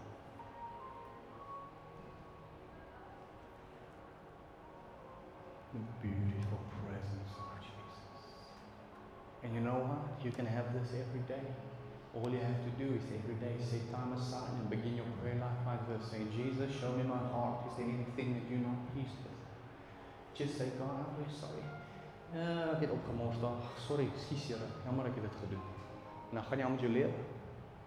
Al wat vat is sorry en 'n willingness om te verander. Ek kan nie vertel hoe verkeerd ek opgemors het nie. Mors ek op in die in die in die in die kar op pad na die kerk toe om te gaan preek. Dan dan raak ek kwaad vir my vrou. Dan skel ons jy's mekaar 'n bietjie en dan moet ek nou staan en preek. Nou baie mense sal sê, "Ooh, jy kan nie dit doen nie." Want draai jy perfek lewe en preek. Nee, ons mors op. Ek raal baie keer dan vat ek die mikrofoon. Moet ek nou preek en staan ek vir 'n kraamsraam vir 5, 600 mense. Dan binne my weet ek my, my ek en my vrou het nou onder ons gehad en dan sê die Here vir my, "Hey, weet jy nie dat ek is faithful wanneer jy nie is nie?" Nou humble ek my so as ek daar staan en sê, "Here, ek het opgemors, maar hierdie mense het jou nodig." Nou, nou. Kom die Here deur daai plek. Dis hoe goed hy is. Jy kan opmors, hy's nog steeds daar. Wat sê Psalm 139 en lees dit. As ek my bed maak in hel, is jy daar. As ek dit in die see gaan maak, is jy daar. Wat beteken dit as ek my bed maak in die mees plek, die sondigste plek? As ek soveel nonsens aanjaag, jy is nog steeds daar. En al is ek in die see waar dit rustig is en daar's purity, dis Jy is daar ook. Hy's oral, hy's lief vir julle. Kom ons klap ons hande en gee hom net 'n 'n prys af. Jesus is goed. Wie van julle het sy teenwoordigheid ervaar vanoggend? Jesus is wonderlik. Um ek wonder of um Eugene en George dalk my gou kan help met daai wit boks om my nader bring asseblief. Um Pieter het my gevra om net 'n bietjie anders te doen hierdie Sondag ek het begin verstaan dat mense verstaan nie die prinsipel van sowing and reaping nie omdat kerke gesê gee gee gee. En mense verstaan nie die prinsipel van sow and buy nie. Nou ek wil julle net um, ek gaan regtig lank dis die twee testimonies vertel. So soos julle weet ek het nou hoeveel keer gesê dat weet jy wat ek was julle kan sommer net hier so sit asseblief. Ehm um, dat ek was homeless gewees en wat ek begin doen het en hierdie is nou my testimony wat ek begin doen het is ek het in die strate gaan loop en klomp sente gaan optel. Hoor my, dis die ware storie. Ek het 'n klomp sente gaan optel, 10 sente. Die dae wat jy nog 'n 10 sent gesien rond lê het. 10 sente en 5 sente en ek sal nooit vergeet ek het eendag 'n 2 sent opgetel. En ek tel al hierdie sente op en toe Sondag in 'n kerk toe en die, en die pastoor gee opportunity en sê hey, as jy die Here vertrou vir 'n deurbraak, hoekom saai jy nie saad in die grond en sien hoe hy saad onder nie? En ek vat my klomp 10 sente en ek gaan en ek gooi dit toe in die mandjie. En raai wat? Hier staan ek vandag. Van daar af het ek getrek Kaap toe ek in Blouberg staan gebly. My huis was so groot, ek het my kop opgelig en dit was net glas. Die hele huis was van glas. Hier is die strand was reg voor met die berg daar. Dit was my lewe vir 3 jaar op vakansie gegaan. 3 jaar gesukkel en 3 jaar op vakansie in Blouberg strand gegaan. Ek het my salaris opgegee in Pretoria en my kar elke maand betaal. Elke maand sê ek my vrou, ek weet ons het min ons saai meeste van dit. En ons vat dit en ons saai dit.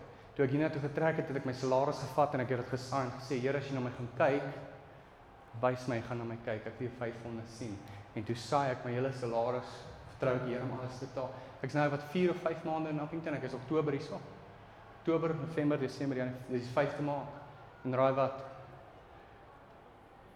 5 dae terug. Ag, gaan my kar af. Ag, gaan my insurance af. En baie van julle dink dalk ja, maar jy werk nou hier by die kerk, die kartalie salaris nie, weet nie. Ek kon sê ek so ek soek dit nie as ek hier na toe kom. Vir die Here vertrou. En hier waar ek sit vandag, meeste van my geld kan ek nie sê waar dit vandaan kom nie, want dit is 'n reference op my op my banking app sonder 'n reference, daar's net nommers. Daar staan real time toe toe toe toe toe. Weet jy maar weet wat bedoel ek? Nee, maar Vir die eerste 3 maande het iemand my R10000 elke maand gegee, iemand wat ek nooit gevra het en nooit niks geweet nie. En hulle is nie in Appington. Desember sit ek, is 2 dae voor Pyde, ek sê Here, ek weet nie ek het nie 'n Pyde nie, Here, ek het alles opgegee vir jou. Ek hou vakansie, ek werk nie eens nie, Here. Ek hou vakansie, ek's in Durban, ek lê op die beach, kerkers toe, Here, ek doen nie eens enigiets vir jou nie. 2 dae voor die debit orders moet afgaan, betaal iemand 10000 rand my rekening heeltemal iemand anders iemand wat ek nog nooit in my lewe verwag het gaan dit doen nie. En ek message hulle sê nee ek het net my hart gevloek met jou bless. Ek kom terug toe die debit orders het afgegaan. Ek sê hier ek nie groceries in my huis nie ek het niks gehad nie want ek's weg hele Desember so ons moes alles saai want anders gaan dit vrot word toe saai ek en my vrou ons hele kas sien ons yskas leeg En ons het dit gesaai, ons het dit gegee. En toe saam ons dit. En ek sê Here, nou het ek niks en ons kom hier so in die eerste 2, 3 dae sê ek nou weet ek nie meer wat ek gaan doen nie. amper wil plannetjies te maak. Hier bel iemand my, my vrou en sê, "Jesus, ek ek moet repent. Ek is so jammer. Hierdie hele week sê die Here vir my ek moet Checker 60 daai app. Ek moet groceries by julle huis af deliver en ek is net so disobedient. Sal jy my kan vergewe?" My vrou, "Ja, ek sal, maar doen dit net gou." en ek meen die beste van die beste dae vir my huis. Ek het daai aand steaks gebraai. Ek meen nie net 'n pap en hoender of 'n pap en hoenderpoot of iets nie. Regtig die beste van die beste. Ek nie even chocolates, so daar was chocolates. Ek het dit was nou Januarie. Maar voordat ek hiernatoe gekom het, het ek drie twee slaapkamer huis vol gefurnish. Ek meen my sitkamer stel was R60000 custom made gewees met leer en ek het ding gevat en sê, "Hey, wie wie sou kom? R7000 daarso vat hom." En meeste van dit ook gesaai. Die geld wat ek gekry het. Ek het my wasmasjien gevat. Ek het twee gehad. Um een wat ek vir lief was, dit was mooi front loader, 'n Whirlpool nogals. En hom gevat sê ek, "Hey, jy wasmasjien, ou sê nie, hy's gebreek." Ek sê, "Bring jou bakkie." Daar's 'n sleeper couch, laai hom, daar's die wasmasjien, laai hom. Hey, het jy borde goed nou, vat sommer alles uit die kas uit. Toe saai ek alles. En hier staan ek vandag se getuienis dat weet jy wat sowing and reaping saai my werk. Die probleem is ons hou so vas aan daai Tata Madiba hier in ons sak dat ons verwag hy gaan groei, maar al wanneer hy groei is wanneer ons hom plant. Daai Nelson Mandela gesig, hy groei net wanneer ons hom plant. Hy groei nie wanneer ons hom so vas squish, die arme man se lippe kan dit nie meer hou nie want ons ons squish dit so ons druk dit so vas. Myne. En weet jy wat, ek kry nooit skaam om um om 'n offering message in 'n kerk op te vat nie. Ek kry nooit skaam voor. Want ek is 'n is 'n living testament. Ek is 'n lewendige getuienis wat saai en maai doen. My ouers het eendag hulle gee vir my hulle gee vir my 'n hele sak vol geld. Ek meen dit is ek is seker ek was seker 7 of 8 jaar oud. Ek sal my lewe nie vergeet nie. 'n Sak vol net vir kerk. Hy haal so 'n sak, so lekker Ziploc sak waar jy jou choppie insit as jy jou pak deel vir die week. Vat ek die Ziploc sak en my pa gee, "Hey Justin, hier's vir jou geld." Ek van, "Joe." Sit in die kerk, die die, die mandjie kom verby en ek moet insit. So 2, 3 coins uit en ek gooi dit in en ek druk die res in my sak. Kom by die huis en pa sê, "Hey Justin, jy geld vir geld jy?" Ek sê, "Ja, hier is dit." Hy sê, "Hoekom is dit nog in jou hande?" Ek kyk so ek sê, "Ha?" Huh? Hy sê, "Hoekom het jy, hoekom het jy so baie? Wat het jy gegee?" Ek sê, "Vir my ek het so 3 3 5 sente gegee." Hy sê, "Ha? Huh? En hou jy vir jou so baie?" Ek sê, "My pa."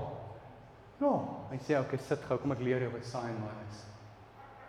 Vat my pa R10000, amper sy hele pay daai tyd vat hy R10000, teken hy, ek dink nog 'n cheque geteken. Teken hy dit, sê ek gegee, sê kom ek wys jou wat en maai is. Nou die dag preek ek by 'n youth meeting in Johannesburg.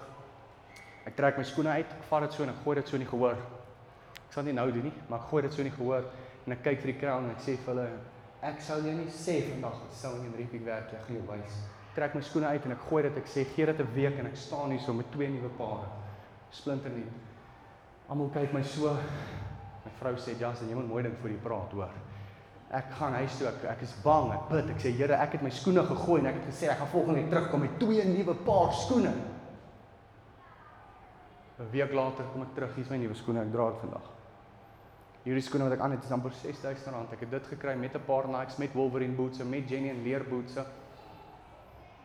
Ek dink ek het sewe paar skoene gekry wat werk tot about R18000 net skoene. Wat het gebeur? Die ou het skoene gaan koop. En hy was in die kerk nie. Hierdie is 'n ou wat regtig nie gelowige is nie. Hy was op 'n plaas heeltemal buite Joburg. En hy het skoene aanlyn gekoop en hy dra size 13 en toe dit by die huis kom, toe is dit soos 'n 12 en 'n half, toe druk dit sy tone net net.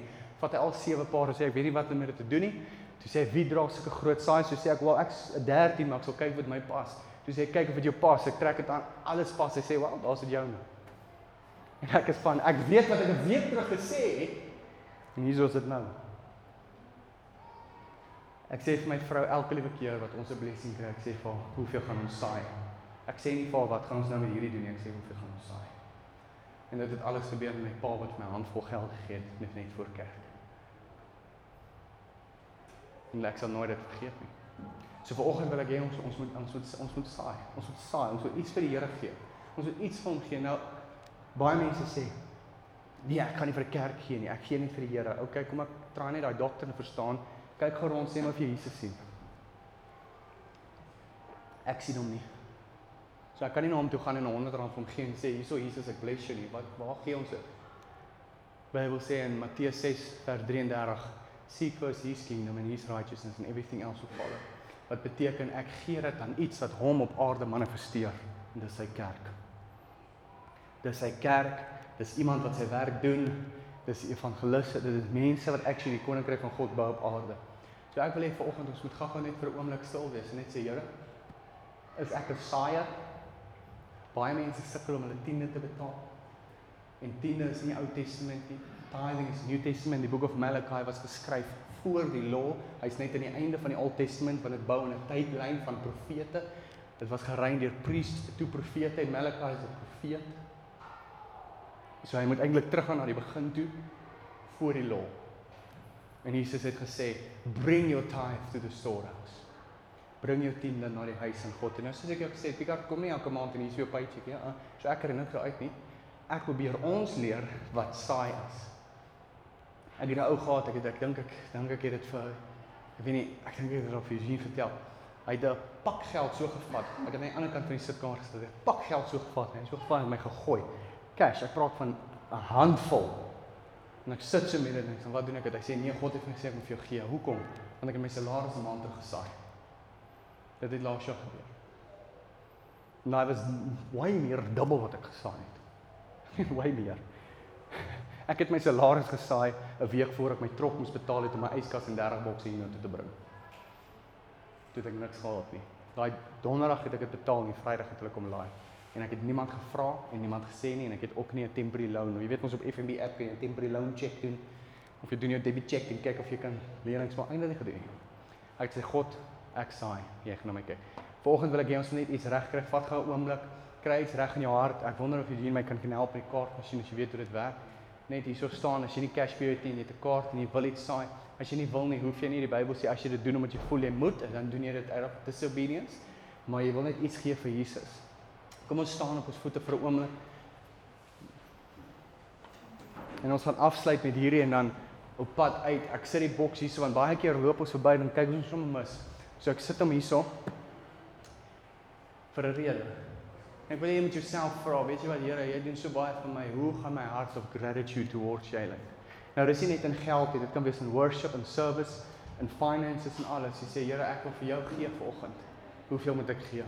As jy voel nee, wat ek wil nie vanoggend gee nie, is okay. Miskien volgende Sondag is jou dag of miskien deur die week lei die Here op jou hart om iemand iets te gee. Maar weet jy wat? Is jy faithful met jou met jou tithing? Is jy faithful sower? Because the Bible says that if I sow, I will reap. But what happens if I've got nothing in the ground? Appington is 'n plek van boerdery. Wat gebeur as nie plant nie? Ons nie oes nie. Vat 'n oomblik. Besluit in jou hart of jy wil saai met die kaartmasjien ook gebruik. Jy gaan nou iemand wees om jou te help. As jy gebless Here, ek bid vir almal hierso vandag. Ons bid vir Picard wat nie lekker voel nie. Ons dankie Here dat jy werk met hom en jy bring volkomme genesing. En ons dankie Here vir elke liewe persoon wat hier was. Mag hulle gaan met iets wat ge, gedeponeer is in hulle gees vanoggend. Dat hulle weet hulle dra iets. Hulle dra Dawid in hulle. Mag hulle sterk wees deur hierdie week en enigiets oorkom. En my enige teestand wat teen hulle kom van die vyand, mag hy vyand my stem hoor deur hierdie week wat sê los hulle uit in die naam van Jesus. Ek seën julle almal. Mag julle gebless wees. Dankie dat julle gekom het. Ons het